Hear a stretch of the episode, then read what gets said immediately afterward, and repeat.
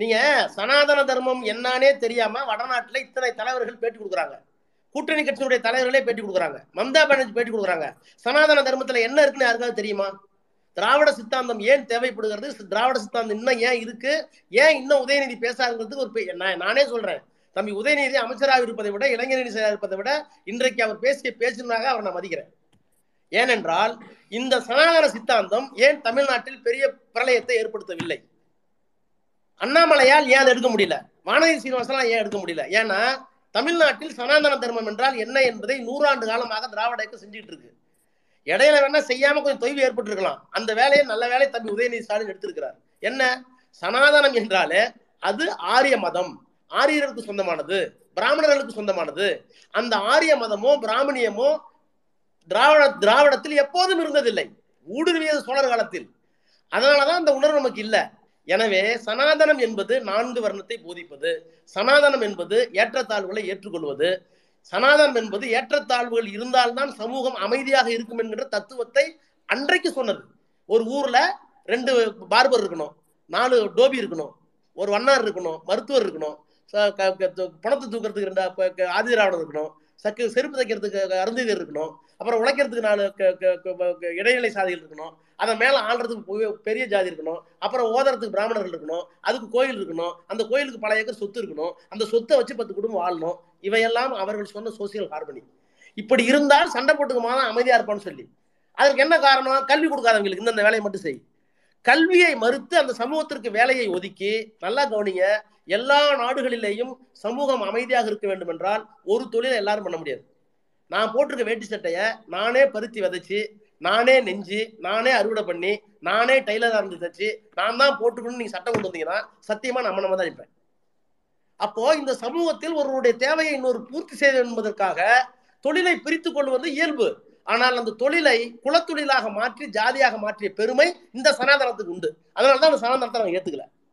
அந்த சனாதனத்தை பெரியார் புரிய வைத்தார், அண்ணா புரிய வைத்தார், அம்பேத்கர் வடநாட்டில் புரிய வைக்க முயன்றால் அவருக்கு பின்னால் நிறுவனம் இல்லை, ஒரு தனி மனிதனாக நின்று தோற்று போனான்னு சொல்லணும். ஆனால் அவருடைய எழுத்துக்கள் இன்னைக்கு இருக்கு.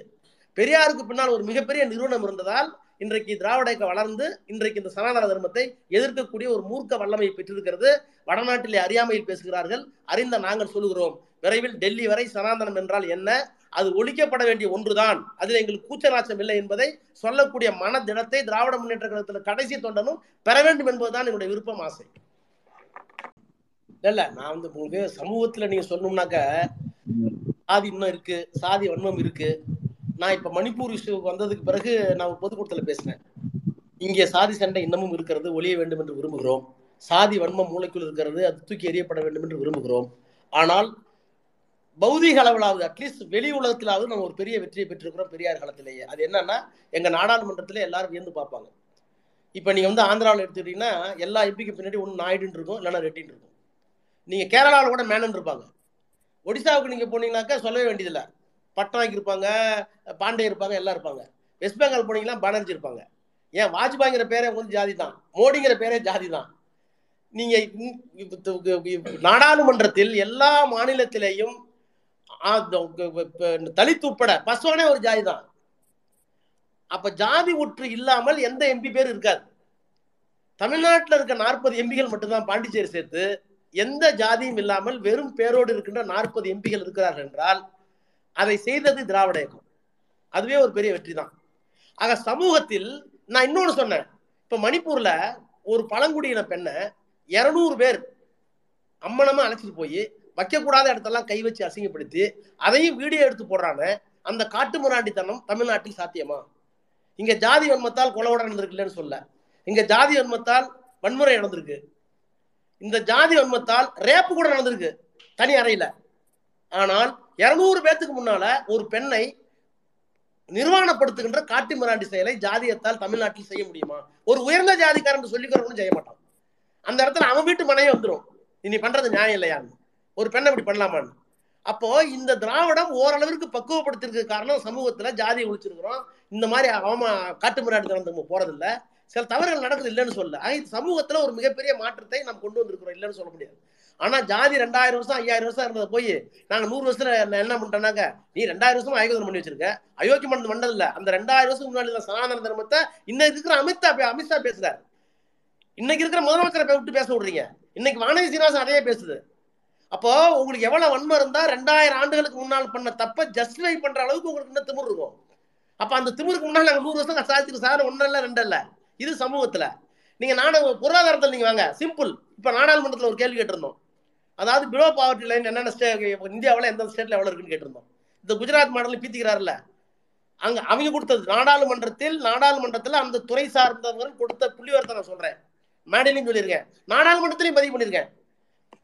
குஜராத்தில் 35 வறுமை கோட்டு கீழே இருக்கவங்க, சாரி குஜராத்தில் 24. உத்தரப்பிரதேச ராமர் கோயில் கட்டினீங்களே, மசூதி அடிச்சு ராமர் கோயில் கட்டினா தேனும் பாலும் ஓடுனீங்கல்ல, இப்போ கோயில் திறக்க போறீங்கல்ல, அந்த உத்தரப்பிரதேசம் 35% வறுமை கோட்டு கீழே இருக்காங்க. தமிழ்நாட்டில் எவ்வளவு தெரியுமா? 12. இன்னும் ஒரு 1% கீழே கேரளாவில் கம்யூனிஸ்ட் 11. அப்ப கேரளா 11, தமிழ்நாடு 12, குஜராத் 25, உத்தரப்பிரதேசம் 35. இது ஒரு பானை சோத்துக்கு ஒரு சோறு பதம். அப்போ தேனும் பாலும் ஓடும் ராமர் தான் எங்களுக்கு போதும் சொல்லி அயோத்தியில ராமர் கோயில் கட்டுறீங்களே, அந்த மாநிலத்தில் 35%, தமிழ்நாட்டில் 12%, மோடி மாடல் குஜராத் மாடல் சொல்லி போய் சொன்னீங்களே அங்க 25%, இங்க 12%. இதுதான் பொருளாதார வளர்ச்சி. அதே மாதிரி கல்வி வாங்க, டாக்டர்ஸ் வாங்க, இன்ஜினியர்ஸ் வாங்க, பிஎஸ்சி பிரைமரி ஹெல்த் சென்டர் வாங்க, சப் சென்டர் வாங்க, மெடிக்கல் காலேஜ் வாங்க, எல்லாத்துலேயுமே நம்ம இண்டிகேஷன் கூட இருக்கிறதுக்கு காரணம் இந்த திராவிட இயக்கத்தினுடைய ஆட்சி முறை தான். அப்புறம் தமிழ்னு சொன்னீங்க, நீங்கள் சிபி ராமசாமியோட இப்போ பார்த்துருப்பீங்க, சென்னையெல்லாம் சிபி ராமசாமி ஃபவுண்டேஷன் இருக்கு. அவரை பற்றி பேசணும்னா ஒரு 1 மணி நேரம் பேசலாம். அவர் எவ்வளோ பெரிய பார்ப்பனியம் கொண்ட பிராமணர்னு, அதாவது திருவாங்கூர் சமஸ்தானத்தை இந்தியாவோட இணைக்கிறதா வேணாம் பாகிஸ்தானோட இணைக்கிறேன்னு கேட்டப்ப நான் பாகிஸ்தானை போய் நினைச்சு ஒப்பந்தம் போடுறதுக்கு போனவர். அவரை போய் இன்டகிரேஷன் கவுன்சில் தலைவராக போட்டாங்க காங்கிரஸ் ஆட்சியில், தேசிய ஒருமைப்பாட்டு கவுன்சில் தலைவராக போட்டாங்க.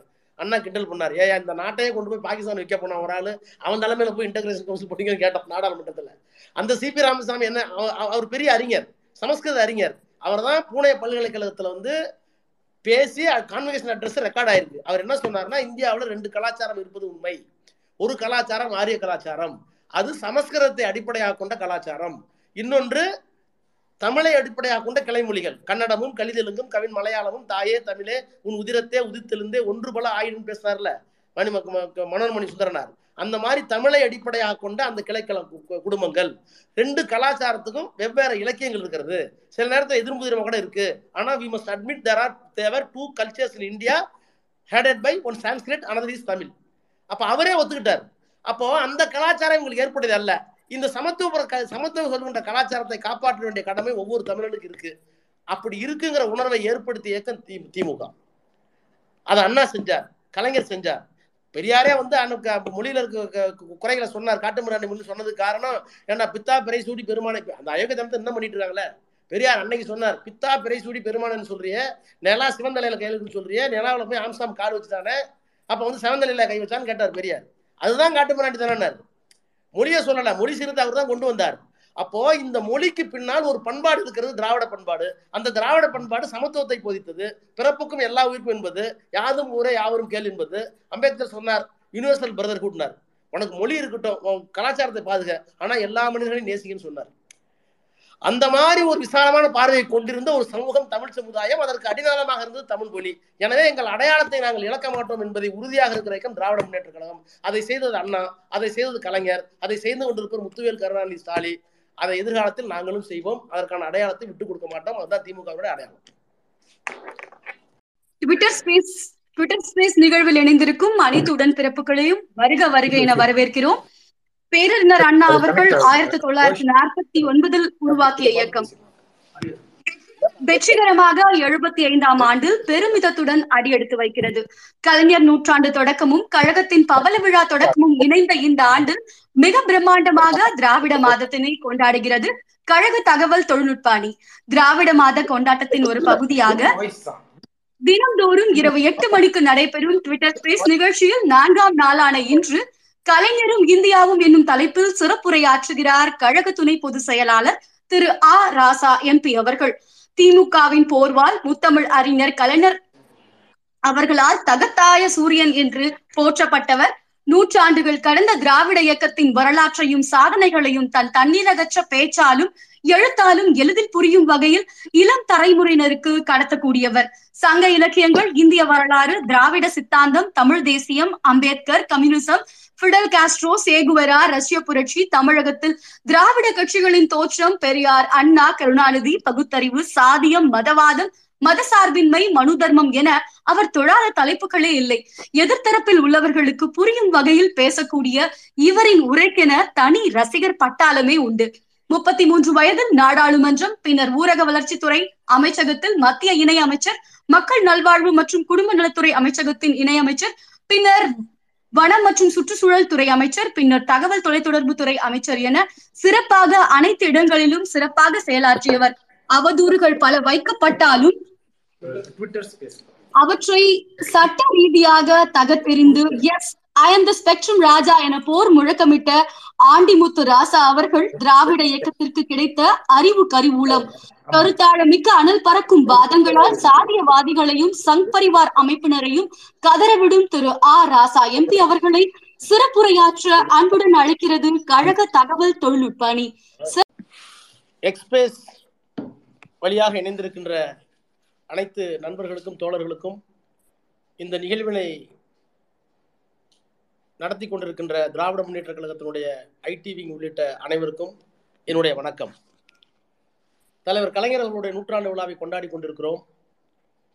அவருடைய ஆளுமைகள், எண்ணற்ற ஆளுமைகள். நான் அடிக்கடி சொல்வதைப் போல பேரறிஞர் அண்ணா அவர்கள் எண்ணற்ற ஆளுமைகளை கொண்டவர். அவருடைய ஆளுமைகளை கலைஞர் வகைப்படுத்தினார். அவர் மறைந்த போது எழுதிய இரங்கல் பாவில் அதில் சொல்லுவார், அண்ணா யார் என்று.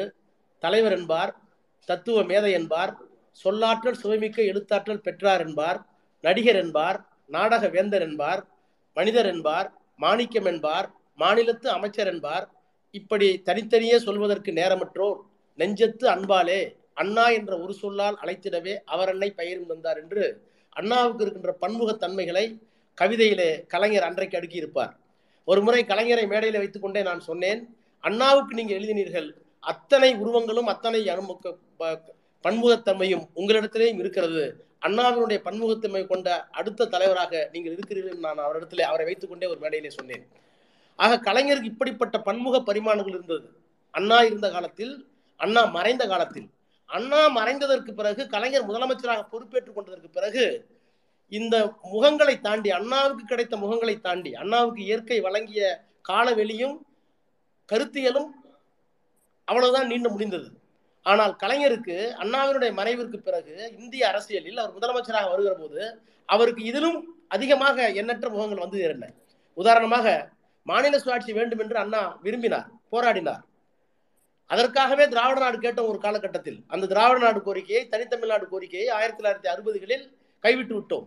பிரிவினைவாத சட்டம் கொண்டு வந்து திமுகவை அழிக்க வேண்டும் என்கின்ற எண்ணத்தோடு மத்தியிலே இருக்கின்ற அன்றைக்கு ஒன்றிய அரசாங்கம் கொண்டு வந்த நேரத்தில் எல்லோரும் சொன்னார்கள், எதிர்த்து நிற்கலாம் என்று சொன்னார்கள். ஆனால் அண்ணா அவர்கள் சொன்னார்கள், வீடு இருக்க வேண்டும் என்று, வீடு இருக்க வேண்டுமானால் ஓடு மாற்றுவதிலே தவறில்லை என்று சொல்லிவிட்டு, எனவே கட்சியை காப்பாற்ற வேண்டுமென்றால் இந்த பிரிவினைவாத சட்டத்திலிருந்து வெளியே வர வேண்டும் என்று சொன்னால் நாம் அந்த கோரிக்கையை கைவிட்டு விடலாம். ஆனால் அந்த கோரிக்கைக்கான காரணங்கள் அப்படியே இருக்கின்றன, அந்த காரணங்களை நோக்கி நாம் நகரலாம் என்று ஒரு அரசியல் தந்திரத்தோடு, புத்திசாலித்தனத்தோடு அன்றைக்கு அண்ணா அவர்கள் அந்த முடிவை எடுத்தார்கள். அவ்வளவுதான் அண்ணாவுடைய வாழ்க்கை முடிந்தது. ஆனால் அதற்கு பிறகு மாநில சுயாட்சி என்பதற்கான ஒரு மிகப்பெரிய கோரிக்கையை எந்த முதலமைச்சரும் செய்யாத நேரத்தில் அரசியல் சட்டத்தை ஆய்வு செய்து அதுவே ஃபெடரல் ஸ்ட்ரக்சர், இந்தியாவினுடைய கூட்டாட்சி தத்துவத்திற்கு ஒரு மிகப்பெரிய வலிமை சேர்த்து அதை ஒரு நீதிபதி தலைமையிலே ஒரு மிகப்பெரிய குழுவை அமைத்து அந்த குழு கொடுத்த பரிந்துரைகளை நாடாளுமன்றத்திலே வைத்து எதிர்க்கட்சிகளும் சேர்த்து ஒரு மனதாக அன்றைக்கு காங்கிரஸ் கட்சி எதிர்க்கட்சியாக இருந்த காலத்திலேயே தீர்மானம் போட்டு மாநில சுயாட்சிக்கு ஒரு மகத்துவத்தை, ஒரு தத்துவ மரபை ஏற்படுத்தி தந்த ஒரே முதலமைச்சர், ஒரே அரசியல் கட்சியுடைய தலைவர் அன்றைக்கு கலைஞர் தான். அன்றைக்கு தொடங்கிய அவருடைய அரசியல் பரிமாணம் வெவ்வேறு கோணங்களிலே பயணித்தது. நான் இன்னும் கூட சொல்லுகிறேன், வரலாற்றை நீங்கள் திருப்பி பார்த்தால் திராவிட முன்னேற்ற கழகம் நாடாளுமன்றத்திலே போய் முதலில் அமர்ந்த போது எள்ளி நகையாடியவர்கள் ஏராளம். அண்ணாவினுடைய பேச்சு உண்மையால், அண்ணாவினுடைய கொள்கை தரத்தால் நாடாளுமன்றத்தை தன் பக்கம் அவரால் திசை திருப்ப மட்டும்தான் முடிந்தது. I belong to Dravidian stock என்று சொல்லுகிற போது அதற்கான காரணத்தை அவர் சொன்னார். அப்படி சொல்லுகிற போது வாஜ்பாய் உள்ளிட்ட தலைவர்களும் நேரு உள்ளிட்ட தலைவர்களும் அவருடைய கருத்தை உற்று கேட்க முடிந்தது.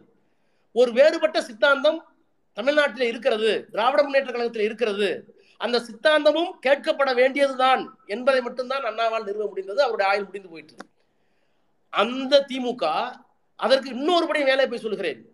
அதற்கு பிறகு 62 பிறகு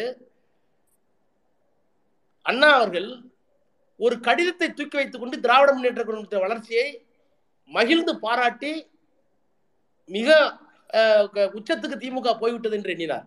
என்ன கடிதம்? இந்தி பேசாத மக்கள் விரும்புகிற வரை நாங்கள் இந்தியை திணிக்க மாட்டோம், ஆங்கிலம் தான் நீடிக்கும் என்று அன்றைக்கு நாடாளுமன்ற உறுப்பினராக இருந்த திராவிட முன்னேற்ற கழகத்தினுடைய உறுப்பினர் ஈவிகே சம்பத் அவர்களுக்கு 1962 ஆகஸ்ட் 5 ஜவஹர்லால் நேரு பிரதமர் ஒரு கடிதம் எழுதினார். அந்த கடிதத்தை வைத்துக்கொண்டு கடற்கரையில கூட்டம் போட்டு, தம்பி, இந்த தோழர்களே, தொண்டர்களே, என்னுடைய தம்பிமார்களே, இந்த கட்சி, நம்முடைய கட்சி எவ்வளவு வளர்ந்திருக்கிறது தெரியுமா? நேரு என்னுடைய தம்பி சம்பத்திற்கு கடிதம் எழுதியிருக்கிறார். அந்த நேருடைய கை, அந்த நேருடைய கடிதம், அந்த நேருடைய பேனா, யாருக்கு எழுதி பேனா தெரியுமா? யாரோடு இருந்த பேனா தெரியுமா? அந்த பேனா அணிசேரா நாடுகளுடைய தலைவர்கள், அது நாசராக இருந்தாலும், மார்ஷல் டிட்டோவாக இருந்தாலும், மற்ற தலைவர்களாக இருந்தாலும், அந்த அணிசேரா நாடுகளுக்கெல்லாம் தலைவராக இருந்து அவர்களோடு கையெழுத்து போட்ட அந்த பேனா திராவிட முன்னேற்ற கழகத்தில் இருக்கிற என் தம்பி நாடாளுமன்ற உறுப்பினர் ஈவேகி சம்பத் அவர்களுக்கு எழுதிய கடிதம். இது போதாத நம்முடைய கட்சியுடைய வளர்ச்சிக்கு என்று அதை பார்த்து புலங்காகிதம் அடைந்தவர் அண்ணா. ஆனால் கலைஞர் காலத்தில் என்ன நடந்தது? ஒரு கடிதத்திற்கே பெருமைப்பட்டுக் கொண்டோம். ஆனால் அவருக்கு பின்னால் பொறுப்பேற்ற நம்முடைய கலைஞர் அவர்கள்தான் இந்தியாவினுடைய அரசியலை தன்னுடைய கையிலே கொண்டு வந்தது மட்டுமல்ல, இந்தியாவினுடைய அரசியலை, ஆட்சியை நடத்தி காட்டிய ஒரு உயரத்திற்கு போனவர் அவர். நான் இன்னும் சுருக்கமாக சொல்ல விரும்புகிறேன் என்றால் நம்முடைய தோழர்கள் கேள்வி கேட்பார்கள், பதில் சொல்ல வேண்டும் என்ற இடத்துல தம்பி ராஜா சொல்லியிருக்கிறார், டிஆர்பி ராஜா சொல்லியிருக்கிறார். நான் சுருக்கமாக சொல்லட்டுமா? புட்டிங் செஞ்சுரிஸ் அண்ட் கேப்சூல்ஸ் என்று சொல்வார்கள். ஒரு நூற்றாண்டை ஒரு சின்ன மாத்திரைக்குள்ளே அடைக்க வேண்டும் என்று சொன்னால் சுருக்கமாக அடக்கி அதை ஒரு கேபிள் ஆக்கலாம், ஒரு கேப்சூல் ஆக்கலாம்.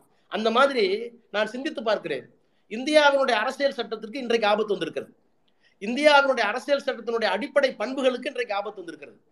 இந்தியாவினுடைய அடிப்படை பண்புகள் எது? இன்னும் சொல்ல போனால் உச்ச நீதிமன்றத்தினுடைய பெரு அமர்வு, 12 நீதிபதிகளை கொண்ட ஒரு அமர்வு 1970 அரசியல் சட்டத்தை எத்தனை முறை வேண்டுமானாலும் நீங்கள் மாற்றிக்கொள்ளுங்கள், எத்தனை முறை வேண்டுமானாலும் தேவைப்பட்டால் நாடாளுமன்றத்தில் வைத்து மாற்றுங்கள். அது ஒன்றும் பெரிய சாக்ரோசன் கிடையாது.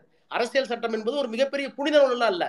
ஆனால் அந்த நூலிலும், மாற்றப்படக்கூடிய அந்த நூலிலும் தேவைக்கேற்ப, மக்களினுடைய தேவைக்கேற்ப அல்லது வளர்ந்து வருகின்ற புறச்சூழலுக்கு ஏற்ப அரசியல் சட்டம் திருத்தப்படலாம், அது ஒன்றும் புனிதமல்ல என்று சொன்ற அந்த 12 நீதிபதிகள் தான் அரசியல் சட்டத்தினுடைய அடிப்படை பண்புகளை, basic structure of the constitution cannot be amended என்று 12 நீதிபதிகள் ஒரு சேர உட்கார்ந்து பல நாட்கள் கேட்டு அடிப்படை பண்புகளை மாற்றக்கூடாது என்று சொன்னார்கள். அந்த அடிப்படை பண்புகள் எது? அரசியல் சட்டத்தினுடைய முதல் வரி, we the people of India having solemnly resolved to constitute India into a sovereign, secular, socialistic, democratic republic. நல்லா கவனிங்கள், அரசியல் சட்டத்தினுடைய முதல்வர் என்ன சொல்லுகிறது என்றால், இந்தியாவை நாங்கள் எப்படி கட்டமைத்திருக்கிறோம் என்றால், இது ஒரு இறையாண்மையுள்ள நாடு, இது ஒரு சமதர்ம நாடு, இது ஒரு மதச்சார்பற்ற நாடு, இது ஒரு ஜனநாயக குடியரசு நாடு. இந்த 4-5 பண்புகள் தான் அடிப்படை பண்புகள். அந்த அடிப்படை preamble of the constitution cannot be amended. அதையும் இன்றைக்கு மாற்ற வேண்டும் என்று மோடி அரசாங்கம் துடித்துக் கொண்டிருக்கிறது. அது வேறு கதை, அது தனியாக பேசலாம். ஆனால் உச்சநீதிமன்றமே இதுவரை இருக்கின்ற தீர்ப்பின் அடிப்படையில் அரசியல் சட்டத்தினுடைய அடிப்படை பண்புகள் மாற்றப்படக்கூடாது என்று சொல்லுகிறது. அதை மாற்றுவதற்கு இன்றைக்கு துடித்துக் கொண்டிருக்கிறார்கள். ஆனால் இந்த அடிப்படை பண்புகள் என்று சொன்னேன் அல்லவா, இந்த பண்புகளுக்கு ஆபத்து வந்த போதெல்லாம், அது யார் ஆட்சி பொறுப்பில் இருந்தாலும் சரி, இந்த அடிப்படை பண்புகளுக்கு, இந்தியாவினுடைய அரசியல் சட்டத்திற்கு அடிப்படை பண்புகளுக்கு ஆபத்து வந்த போதெல்லாம் அந்த ஆபத்திலிருந்து அரசியல் சட்டத்தை காப்பாற்றுவதற்கு ஒரு மாநில கட்சியினுடைய தலைவராக இருந்து உதவி செய்து அரசியல் சட்டத்தை காப்பாற்றிய பெருமை கலைஞர் என்கிற ஒரே ஒரு பிதாமகனுக்குத்தான் உண்டு என்பதை என்னால் அறுதியிட்டு உறுதியாக சொல்ல முடியும். எப்படி இந்தியாவினுடைய இறையாண்மைக்கு ஊர் வந்தது, சாவரின் பவர் என்று எப்படி ஊர் வந்தது? பாகிஸ்தான் படையெடுத்து வந்தது.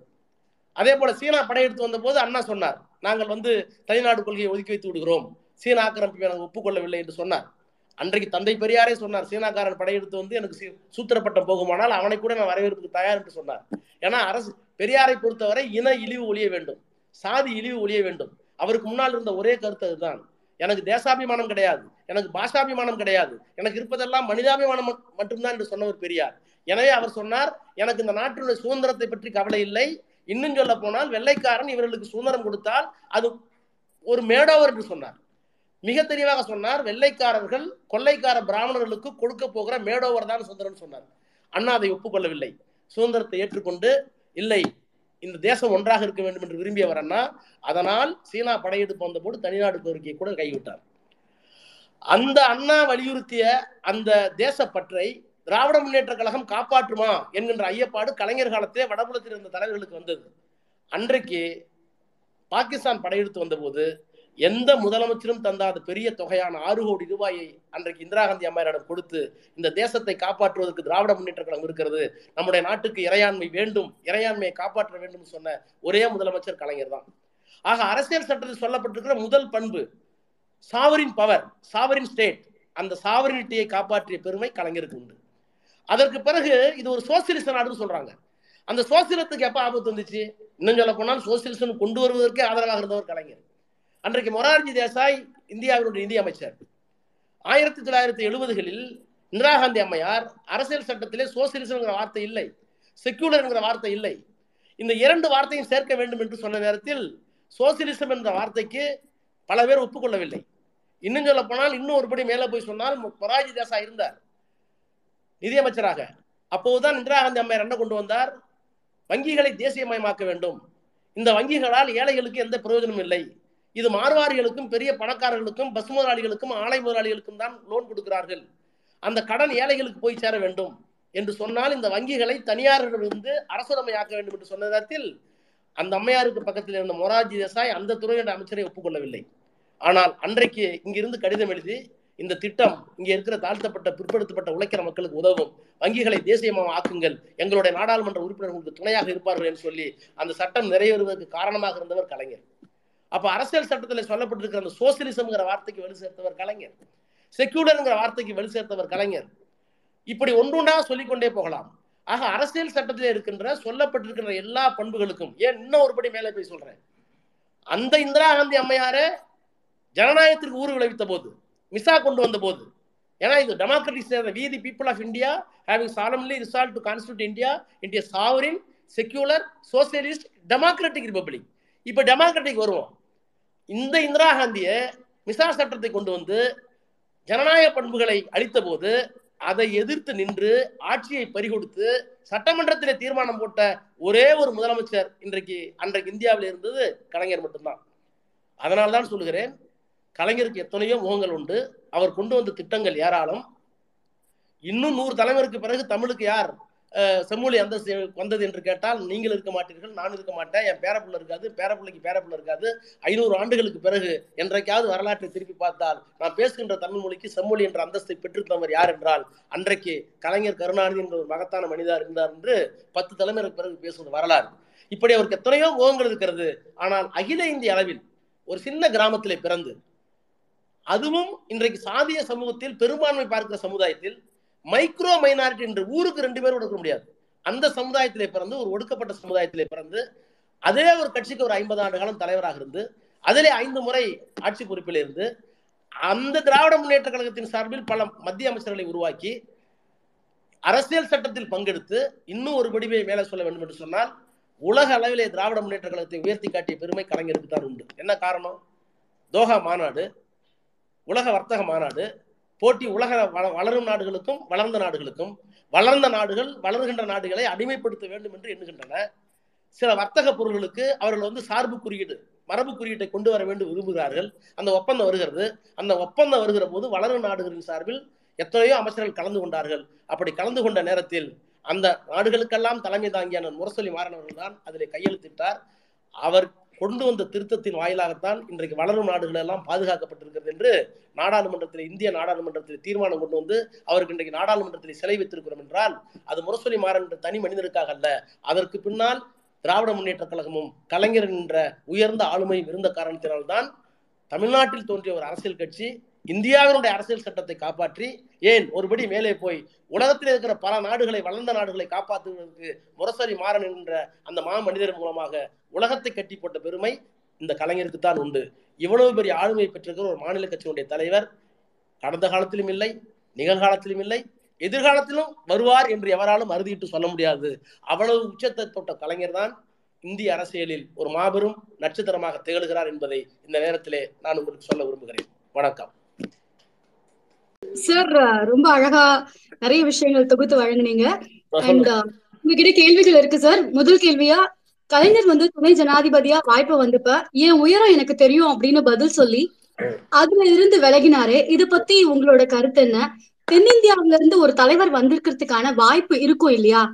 கலைஞருக்கு உண்மையிலேயே அந்த உயரம் இல்லைன்னு நீங்க நினைக்கிறீங்களா? மனோஜ் சென்னையில இருந்து இந்த கேள்வியை கேட்டிருக்காரு சார். நான் எல்லாம் சொல்றேன், அதாவது நான் யாரையும் குறைச்சி மதிப்பிடல.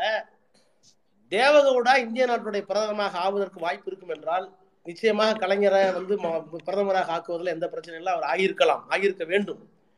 ஆனால் அவரால் எதை துறக்க முடியாது என்றால், அவரால் துறக்க முடியாத ஒன்று, தமிழ் மொழியை, தமிழ் இனத்தை, தமிழ் கலாச்சாரத்தை பாதுகாக்க வேண்டிய மாபெரும் கடமை அவருக்கு உண்டு. அவர் எதிர்க்கட்சி தலைவராக இருந்தாலும் அதான் செஞ்சார், முதலமைச்சராக இருந்தாலும் செய்தார். அதே நேரத்தில் திராவிடம், தமிழ், தமிழ்நாடு, தமிழ் கலாச்சாரம் என்பதெல்லாம் இந்திய பூபாகத்தில் ஒரு பகுதி. அந்த இந்திய பூபாகத்திற்கும் தன் பங்கு இருக்க வேண்டும் என்பதற்காக இத்தனை பணிகளையும் செய்தார். ஆனால் ஒருபோதும் தன்னுடைய அடையாளத்தை விட்டு விலகிவிடக் கூடாது என்பதில் தெளிவாக இருந்தார். எனவே அவருடைய அரசியலை தமிழ்நாடு என்ற எல்லைக்கோட்டுக்குள் அவர் சுருக்கி கொண்டார் என்றுதான் சொல்ல வேண்டும். அது அவருக்கு சிறுமை அல்ல, அவருக்கு ஒரு பெருமை என்றுதான் எடுத்துக்கொள்ள வேண்டும்.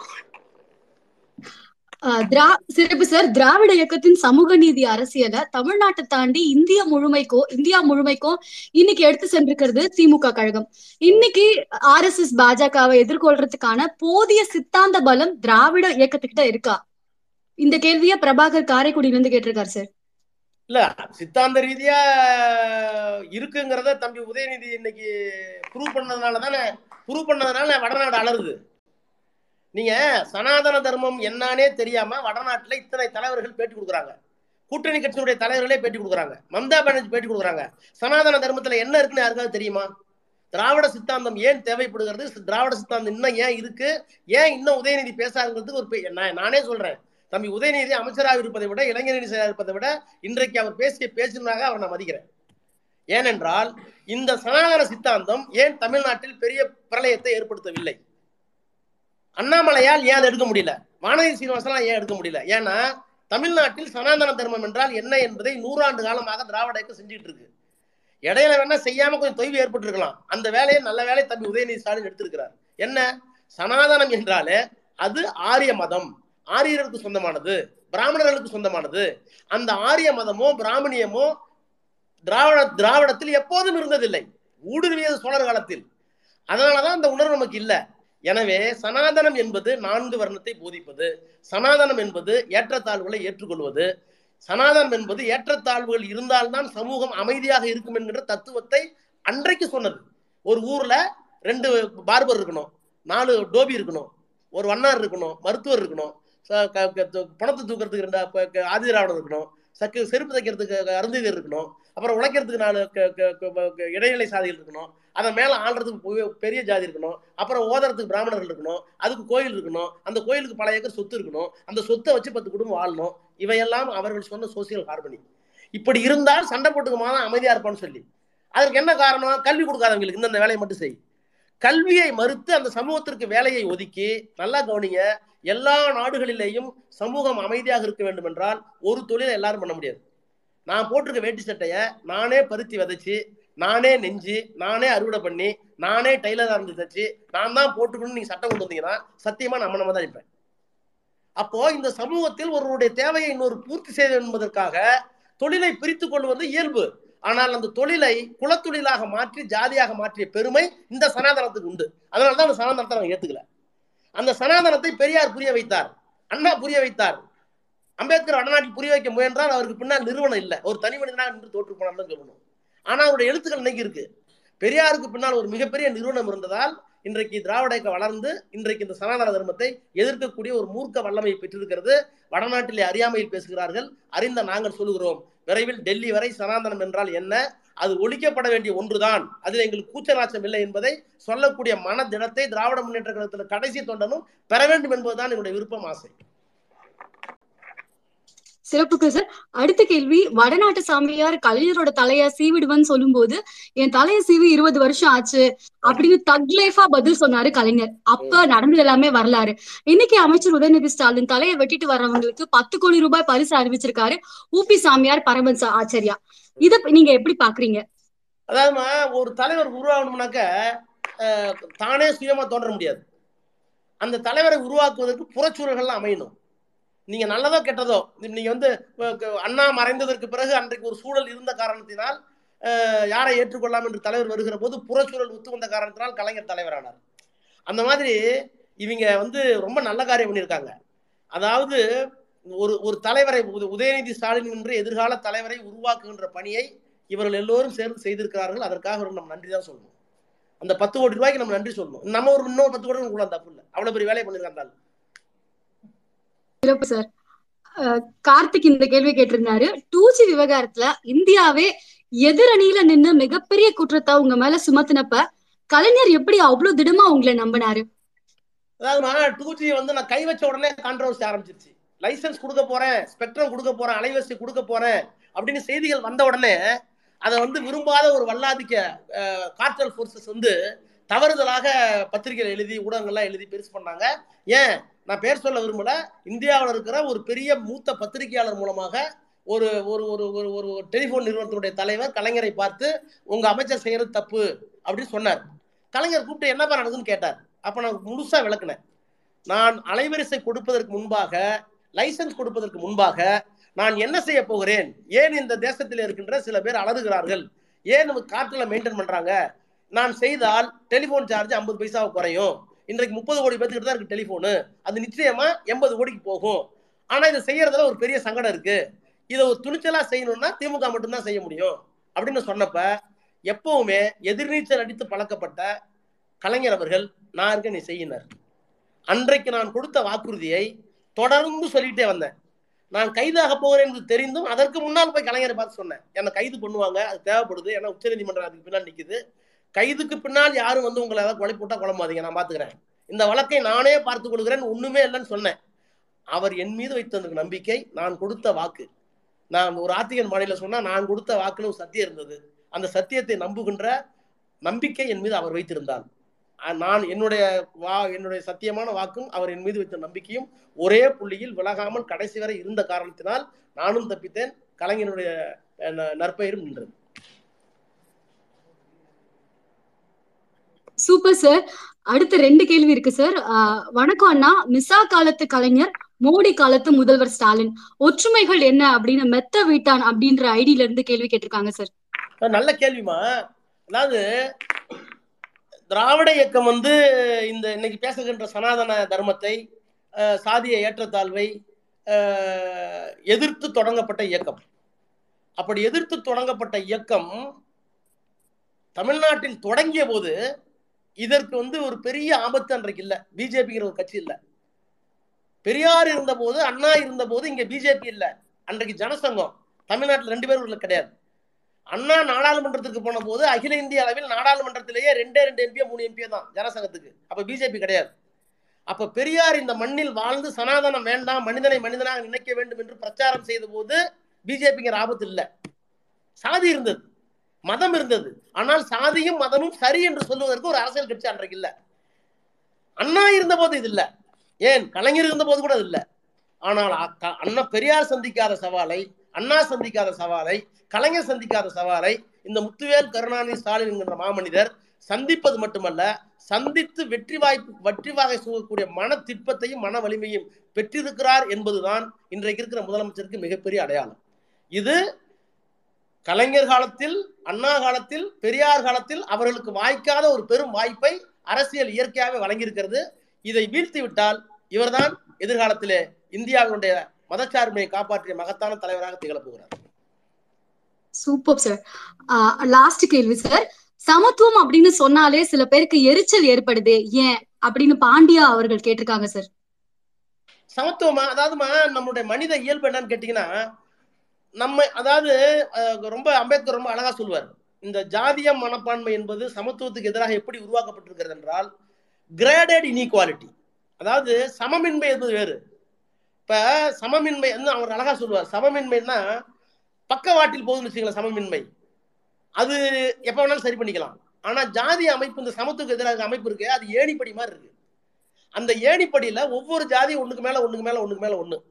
இப்ப வந்து நானே ஒரு ஆதிதிராவிட சமூகத்தில் பிறக்கப்பட்டதாக இந்து மதம் சொல்லுகிற காரணத்தினால அந்த சமூகத்தை சொல்றேன். இப்போ ஒரு தேவேந்திர குரு வேளாளரோ அல்லது ஒரு ஆதிதிராவிடர் சொல்லப்படுகின்ற பறைய சமுதாயத்தை சார்ந்தவரோ தனக்கு கீழே ஒரு அருந்தியர் இருக்கிறார், அவர் என்னை விட தாழ்ந்த ஜாதிக்காரன் அப்படின்னு நினைக்கிறாரு. ஆனா இவரை மத்தவங்க ஒத்துக்கிறாங்களா, முக்குளத்தர் ஒத்துக்கிறாரா, நாடார் ஒத்துக்கிறாரா, கவுண்டர் ஒத்துக்கிறாராங்கிறது பிரச்சனை. அங்க அவருக்கு பிரச்சனை இருக்கு. ஆனாலும் அவர் தனக்கு கீழே இருக்கிற சக்கிலி தன் வீட்டுக்குள்ளே வரக்கூடாது, தன் கோயிலுக்குள்ளே வரக்கூடாது என்கிற மனநிலை இருக்கிறது இல்ல. இதுல தான் பிராமணியம் வெற்றி பெற்றது, இதுல தான் இந்து மதம் வெற்றி பெற்றது. அப்போ இந்த உளவியல் பார்வையை அம்பேத்கர் என்ன சொல்றார், கிரேடட் இன்இக்வாலிட்டி, ஒருத்தனுக்கு மேல ஒருத்தருக்கு.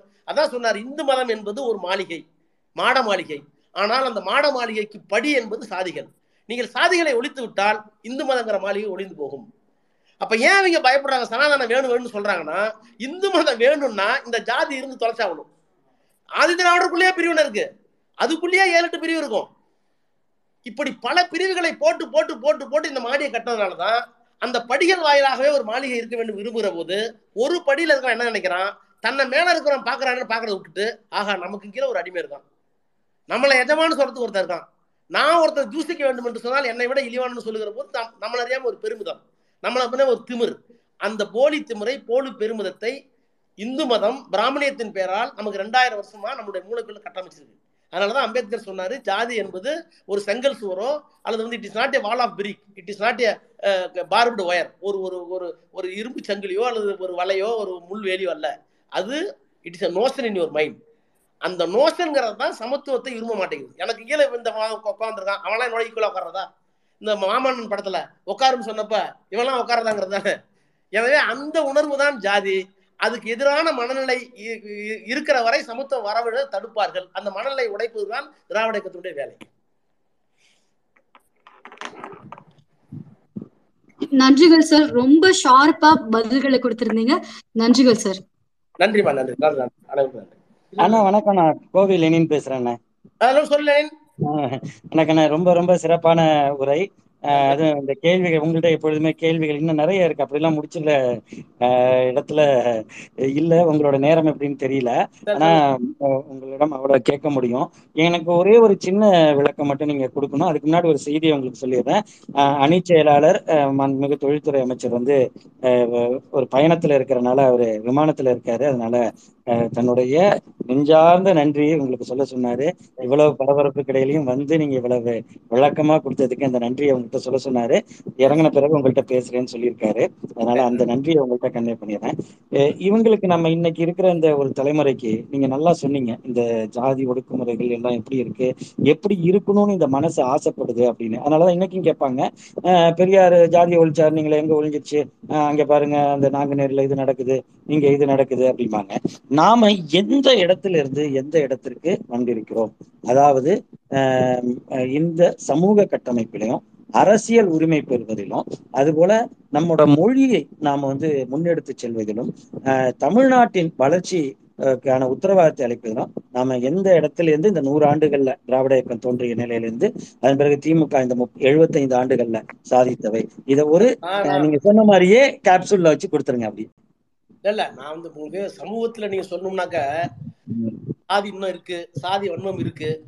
நான் இப்ப மணிப்பூர் இஷ்யூக்கு வந்ததுக்கு பிறகு நான் பொதுக்கூட்டத்துல பேசினேன், இங்கே சாதி சண்டை இன்னமும் இருக்கிறது, ஒழிய வேண்டும் என்று விரும்புகிறோம், சாதி வன்மம் மூளைக்குள் இருக்கிறது, அது தூக்கி எறியப்பட வேண்டும் என்று விரும்புகிறோம். ஆனால் பௌதிக அளவிலாவது அட்லீஸ்ட் வெளி உலகத்திலாவது நம்ம ஒரு பெரிய வெற்றியை பெற்றிருக்கிறோம் பெரியார் காலத்திலேயே. அது என்னன்னா, எங்க நாடாளுமன்றத்துல எல்லாரும் வியந்து பார்ப்பாங்க.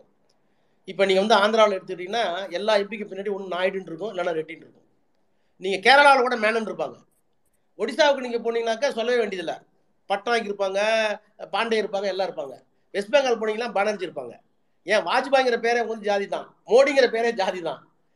நீங்க நாடாளுமன்றத்தில் எல்லா மாநிலத்திலையும் தலித் உட்பட பசுவானே ஒரு ஜாதி தான். அப்ப ஜாதி ஒற்று இல்லாமல் எந்த எம்பி பேர் இருக்காது. தமிழ்நாட்டில் இருக்க 40 எம்பிகள் மட்டும்தான் பாண்டிச்சேரி சேர்த்து எந்த ஜாதியும் இல்லாமல் வெறும் பேரோடு இருக்கின்ற 40 எம்பிகள் இருக்கிறார்கள் என்றால் அதை செய்தது திராவிட இயக்கம். அதுவே ஒரு பெரிய வெற்றி தான்.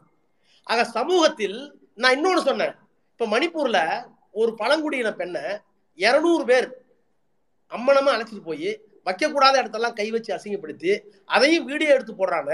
அந்த காட்டு முராண்டித்தனம் தமிழ்நாட்டில் சாத்தியமா? இங்க ஜாதி வன்மத்தால் கொலை நடந்திருக்கு இல்லைன்னு சொல்ல, இங்க ஜாதி வன்மத்தால் வன்முறை நடந்திருக்கு, இந்த ஜாதி வன்மத்தால் ரேப்பு கூட நடந்திருக்கு தனி அறையில. ஆனால் 200 பேர்த்துக்கு முன்னால ஒரு பெண்ணை நிர்வாணப்படுத்துகின்ற காட்டு மிராண்டி செயலை ஜாதியத்தால் தமிழ்நாட்டில் செய்ய முடியுமா? ஒரு உயர்ந்த ஜாதிக்காரன் சொல்லிக்கிறவனும் செய்ய மாட்டான். அந்த இடத்துல அவன் வீட்டு மனைவி வந்துடும், இனி பண்றது நியாயம் இல்லையான்னு, ஒரு பெண்ணை இப்படி பண்ணலாமான்னு.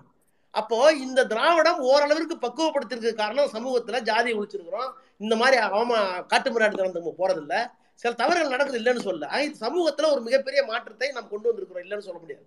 ஆனா ஜாதி 2000 வருஷம் 5,000 வருஷம் இருந்ததை போய் நாங்க 100 வருஷத்துல என்ன பண்ணிட்டோம்னாக்க, நீ 2000 வருஷமா ஆயோகம் பண்ணி வச்சிருக்க, அயோக்கியம் பண்ணது மண்டல இல்ல, அந்த 2000 வருஷத்துக்கு முன்னாடி சனாதன தர்மத்தை இன்னைக்கு இருக்கிற அமித்ஷா பேசுறாரு, இன்னைக்கு இருக்கிற முதலமைச்சரை விட்டு பேச விடுறீங்க, இன்னைக்கு வானதி சீனிவாசன் அதையே பேசுது. அப்போ உங்களுக்கு எவ்வளவு வன்மம் இருந்தா 2000 ஆண்டுகளுக்கு முன்னால் பண்ண தப்ப ஜஸ்டிஃபை பண்ற அளவுக்கு உங்களுக்கு இன்னும் திமிர் இருக்கும். அப்ப அந்த திமிருக்கு முன்னாள் நாங்க 100 வருஷம் சாதிச்சிருக்கோம் சார், 1 அல்ல 2 அல்ல. இது சமூகத்துல நீங்க பொருளாதாரத்தில் நீங்க வாங்க சிம்பிள். இப்ப நாடாளுமன்றத்தில் ஒரு கேள்வி கேட்டிருந்தோம், அதாவது பிலோ பாவர்ட்டி லைன் என்னென்ன இந்தியாவில் எந்த ஸ்டேட்ல எவ்வளவு இருக்குன்னு கேட்டிருந்தோம். இந்த குஜராத் மாடல் பீத்திக்கிறாருல்ல, அங்க அவங்க கொடுத்தது நாடாளுமன்றத்தில் அந்த துறை சார்ந்தவர்கள் கொடுத்த புள்ளிவரத்தை நான் சொல்றேன், மேடையிலையும் சொல்லியிருக்கேன், நாடாளுமன்றத்திலையும் பதிவு பண்ணியிருக்கேன். குஜராத்ல 35 வறுமை கோட்டு கீழே இருக்கவங்க, சாரி குஜராத்ல 24. உத்தரப்பிரதேச ராமர் கோயில் கட்டினீங்களே, மசூதி அடிச்சு ராமர் கோயில் கட்டினா தேனும் பாலும் ஓடுனீங்கல்ல, இப்ப கோயில் திறக்க போறீங்கல்ல, அந்த உத்தரப்பிரதேசம் 35% வறுமை கோட்டு கீழே இருக்காங்க. தமிழ்நாட்டில் எவ்வளவு தெரியுமா? 12. இன்னும் ஒரு 1% கீழே கேரளாவில் கம்யூனிஸ்ட் 11. அப்ப கேரளா 11, தமிழ்நாடு 12, குஜராத் 25, உத்தரப்பிரதேசம் 35. இது ஒரு பான சோத்துக்கு ஒரு சோறு பதம். அப்போ தேனும் பாலும் ஓடும் ராமர் தான் எங்களுக்கு போதும்னு சொல்லி அயோத்தியில ராமர் கோயில் கட்டுறீங்களே, அந்த மாநிலத்துல 35%, தமிழ்நாட்டில் 12%, மோடி மாடல் குஜராத் மாடல் சொல்லி போய் சொன்னீங்களே அங்க 25%, இங்க 12%. இதுதான் பொருளாதார வளர்ச்சி. அதே மாதிரி கல்வி எடுத்துக்குவாங்க, டாக்டர்ஸ் வாங்க, இன்ஜினியர்ஸ் வாங்க, பிஎஸ்சி பிரைமரி ஹெல்த் சென்டர் வாங்க, சப் சென்டர் வாங்க, மெடிக்கல் காலேஜ் வாங்க, எல்லாத்துலயுமே நம்ம இன்டிகேஷன் கூட இருக்கிறதுக்கு காரணம் இந்த திராவிட இயக்கத்தினுடைய ஆட்சி முறை தான்.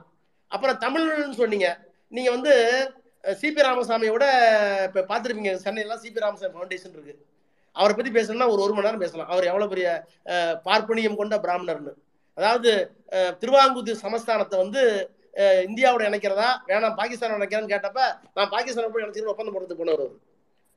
அவரை போய் இன்டகிரேஷன் கவுன்சில் தலைவராக போட்டாங்க காங்கிரஸ் ஆட்சியில, தேசிய ஒருமைப்பாட்டு கவுன்சில் தலைவராக போட்டாங்க. அண்ணா கிண்டல் பண்ணார், ஏன் இந்த நாட்டையே கொண்டு போய் பாகிஸ்தான் வைக்க போன ஒரு ஆள் அவன் தலைமையில போய் இன்டகிரேஷன் கவுன்சில் போட்டீங்கன்னு கேட்டான் நாடாளுமன்றத்தில்.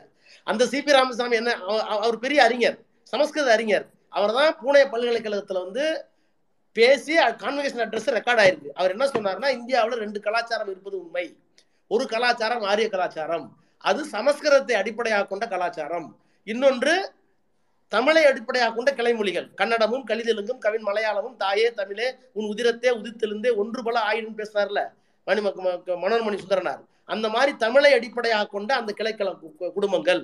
2 கலாச்சாரத்துக்கும் வெவ்வேறு இலக்கியங்கள் இருக்கிறது, சில நேரத்தில் எதிர்முதிரமா கூட இருக்கு. ஆனா we must admit there are 2 cultures in India headed by one Sanskrit, another is Tamil. அப்ப அவரே ஒத்துக்கிட்டார். அப்போ அந்த கலாச்சாரம் உங்களுக்கு ஏற்படுது அல்ல, இந்த சமத்துவம் சொல்கின்ற கலாச்சாரத்தை காப்பாற்ற வேண்டிய கடமை ஒவ்வொரு தமிழனுக்கு இருக்கு. அப்படி இருக்குங்கிற உணர்வை ஏற்படுத்திய இயக்கம் திமுக. அதை அண்ணா செஞ்சார், கலைஞர் செஞ்சார், பெரியாரே மொழியில இருக்க குறைகளை சொன்னார், காட்டுமிராண்டி மொழி சொன்னதுக்கு காரணம் ஏன்னா பித்தா பிறை சூடி பெருமானை, அந்த அயோக்கிய தனத்தை என்ன பண்ணிட்டு இருக்காங்களே. பெரியார் அன்னைக்கு சொன்னார், பித்தா பிறை சூடி பெருமானன்னு சொல்றியே, நிலா சிவந்தலையில கையிலுன்னு சொல்றியே, நிலாவில போய் ஆம்சாம் கால் வச்சுட்டானே அப்ப சிவந்தலையில கை வச்சான்னு கேட்டார் பெரியார், அதுதான் காட்டுமிராண்டி தானார். மொழியை சொல்லல, மொழி சீர்திருத்தம் அவர் தான் கொண்டு வந்தார். அப்போ இந்த மொழிக்கு பின்னால் ஒரு பண்பாடு இருக்கிறது, திராவிட பண்பாடு. அந்த திராவிட பண்பாடு சமத்துவத்தை போதித்தது, பிறப்புக்கும் எல்லா உயிர்க்கும் என்பது, யாதும் ஊரே யாவரும் கேள் என்பது. அம்பேத்கர் சொன்னார், யூனிவர்சல் பிரதர்ஹுட்னார், உனக்கு மொழி இருக்கட்டும் கலாச்சாரத்தை பாதுகா, ஆனா எல்லா மனிதர்களையும் நேசிக்கன்னு சொன்னார். அந்த மாதிரி ஒரு விசாலமான பார்வையை கொண்டிருந்த ஒரு சமூகம் தமிழ் சமுதாயம், அதற்கு அடிநாதமாக இருந்தது தமிழ் மொழி. எனவே எங்கள் அடையாளத்தை நாங்கள் இழக்க மாட்டோம் என்பதை உறுதியாக இருக்கிற இயக்கம் திராவிட முன்னேற்ற கழகம். அதை செய்தது அண்ணா, அதை செய்தது கலைஞர், அதை செய்து கொண்டிருப்பவர் முத்துவேல் கருணாநிதி ஸ்டாலின். அதை எதிர்காலத்தில் நாங்களும் செய்வோம், அதற்கான அடையாளத்தை விட்டுக் கொடுக்க மாட்டோம். அதுதான் திமுகவுடைய அடையாளம். நன்றிகள் சார். நன்றி உரையை வழங்க தகவல் தொழில்நுட்ப அணியின் மாநில துணை செயலாளர் அழகின் சதாசிவம் அவர்களை அன்புடன் அழைக்கிறோம்.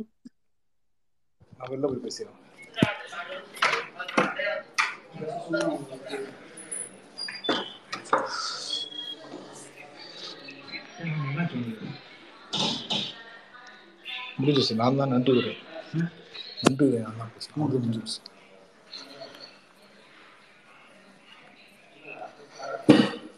சார் பேசலாமா? பேசலாம். நன்றியை சொல்லலாம். ஓகே, நன்றியும் சேர்த்து அண்ணன் சொல்லிடுங்க. வாழ்க்கையில நமக்கு ரொம்ப கஷ்டம் இருக்கு. அதுல இருக்கிறதுல ரொம்ப பெரிய கஷ்டம் என்னன்னா, ராஜா அண்ணா பேசினதுக்கு அப்புறம் நாம பேசுறதுதான் ஒரு பெரிய கஷ்டம். சரி, நன்றி உரைன்றதுனால கொஞ்சம் தப்பிச்சிருவோம். ஓகே, டெல்லி அரசியல், இந்தியா கூட்டணி, நீலகிரி நாடாளுமன்ற தொகுதி, தலைமை கழகம் என பற்பல முக்கிய பணிகளுக்கு இடையில் திமுக தகவல் தொழில்நுட்ப அணியின் சார்பில் நடந்து கொண்டிருக்கும் இந்த எக்ஸ் ஸ்பேஸ் நிகழ்வில் தலைவர் கலைஞரும் இந்தியாவும் எனும் தலைப்பில் கழகத்தின் துணை பொதுச் செயலாளர் மேனாள் ஒன்றிய அமைச்சர் அண்ணன் ஆர் ராசா எம்பி அவர்கள் கலந்து கொண்டு உரையாற்றியது மிகவும் மகிழ்ச்சிக்குரியது. அது மட்டுமல்ல, எங்களது அணிக்கு இது மிகவும் உத்வேகம் தரக்கூடியதாகவும் அமைகிறது. மாண்புமிகு முதலமைச்சர் அண்ணன் தளபதி அவர்களின் பார்போற்றும் மக்கள் நலத்திட்டங்களையும், சனாதனத்தின் சவப்பெட்டியில் தினம் ஒரு ஆணி அடித்துக் கொண்டிருக்கும் சின்னவரின் கொள்கை பிரகடனத்தையும் மக்களிடம், குறிப்பாக இன்றைய மற்றும் நாளைய தலைமுறைகளிடம் கொண்டு சேர்க்கும் ஃப்ரண்ட்லைன் வாரியர்ஸாக திமுக தகவல் தொழில்நுட்ப அணி தொடர்ந்து பணியாற்றி வருகிறது என்பதை கூற கடமைப்பட்டுள்ளேன். திமுகவில் இருக்கும் 23 அணிகளிலேயே டிஜிட்டல் பிளாட்ஃபார்மில் இன்று நிறைய எனர்ஜி தேவைப்படும் அணியாக தகவல் தொழில்நுட்ப அணி விளங்குகிறது. இந்நேரத்தில் அண்ணன் ஆர் ராசா அவர்களின் இன்றைய உரை கொடுத்த எனர்ஜி கூடுதல் உத்வேகமாகவே எங்களுக்கு அமைந்திருக்கிறது. தனது தம்பிமார்கள் கொள்கை தெளிவுடனும் கருத்து செறிவுடனும் இருந்திட வேண்டும் என்று பேரறிஞர் அண்ணா அவர்களும் நம்மையெல்லாம் ஆளாக்கி நம்மை ஒரு குடும்பமாக மாற்றிய தமிழின தலைவர் கலைஞர் அவர்களும் எப்போதும் விரும்புவார்கள் என்று அண்ணன் ஆர் ராசா அவர்கள் பல முறை பல பேரிடம் சொல்லி கேட்டிருக்கிறேன். அத்தகைய தம்பிமார்கள் நிறைந்த அணியாக திமுக தகவல் தொழில்நுட்ப அணி மேலும் மெருகேறிட இந்த திராவிட மாதமும் அண்ணன் ஆர் ராசா அவர்களின் இன்றைய பேச்சும் பெருந்துணையாக அமைந்திருக்கிறது. கொள்கை போரானாலும் சரி, சமூக நீதியின் சாராம்சங்களை எளிய மொழியில் தெளிந்த நடையில் துணிச்சலாக சொல்வதானாலும் சரி, எங்கள் கைகளுக்கு கிடைக்கும் டிஜிட்டல் ஆயுதம் தகத்தகாய சூரியன் அண்ணன் ஆர் ராசா அவர்களின் காணொலிகள் தான். அதற்கும் சேர்த்து அவருக்கு நன்றி கூறி நன்றியுரைக்கு வாய்ப்பளித்த அணியின் செயலாளர் மாண்புமிகு அமைச்சர் அண்ணன் டிஆர்பி ராஜா அவர்கள், இணை செயலாளர், அருமை துணை செயலாளர் நண்பர்கள், ஆலோசகர்கள், அலுவலக ஊழியர்கள் என உடன் பணியாற்றும் அனைவருக்கும் நன்றி கூறி விடைபெறுகிறேன். வணக்கம். நன்றிகள்.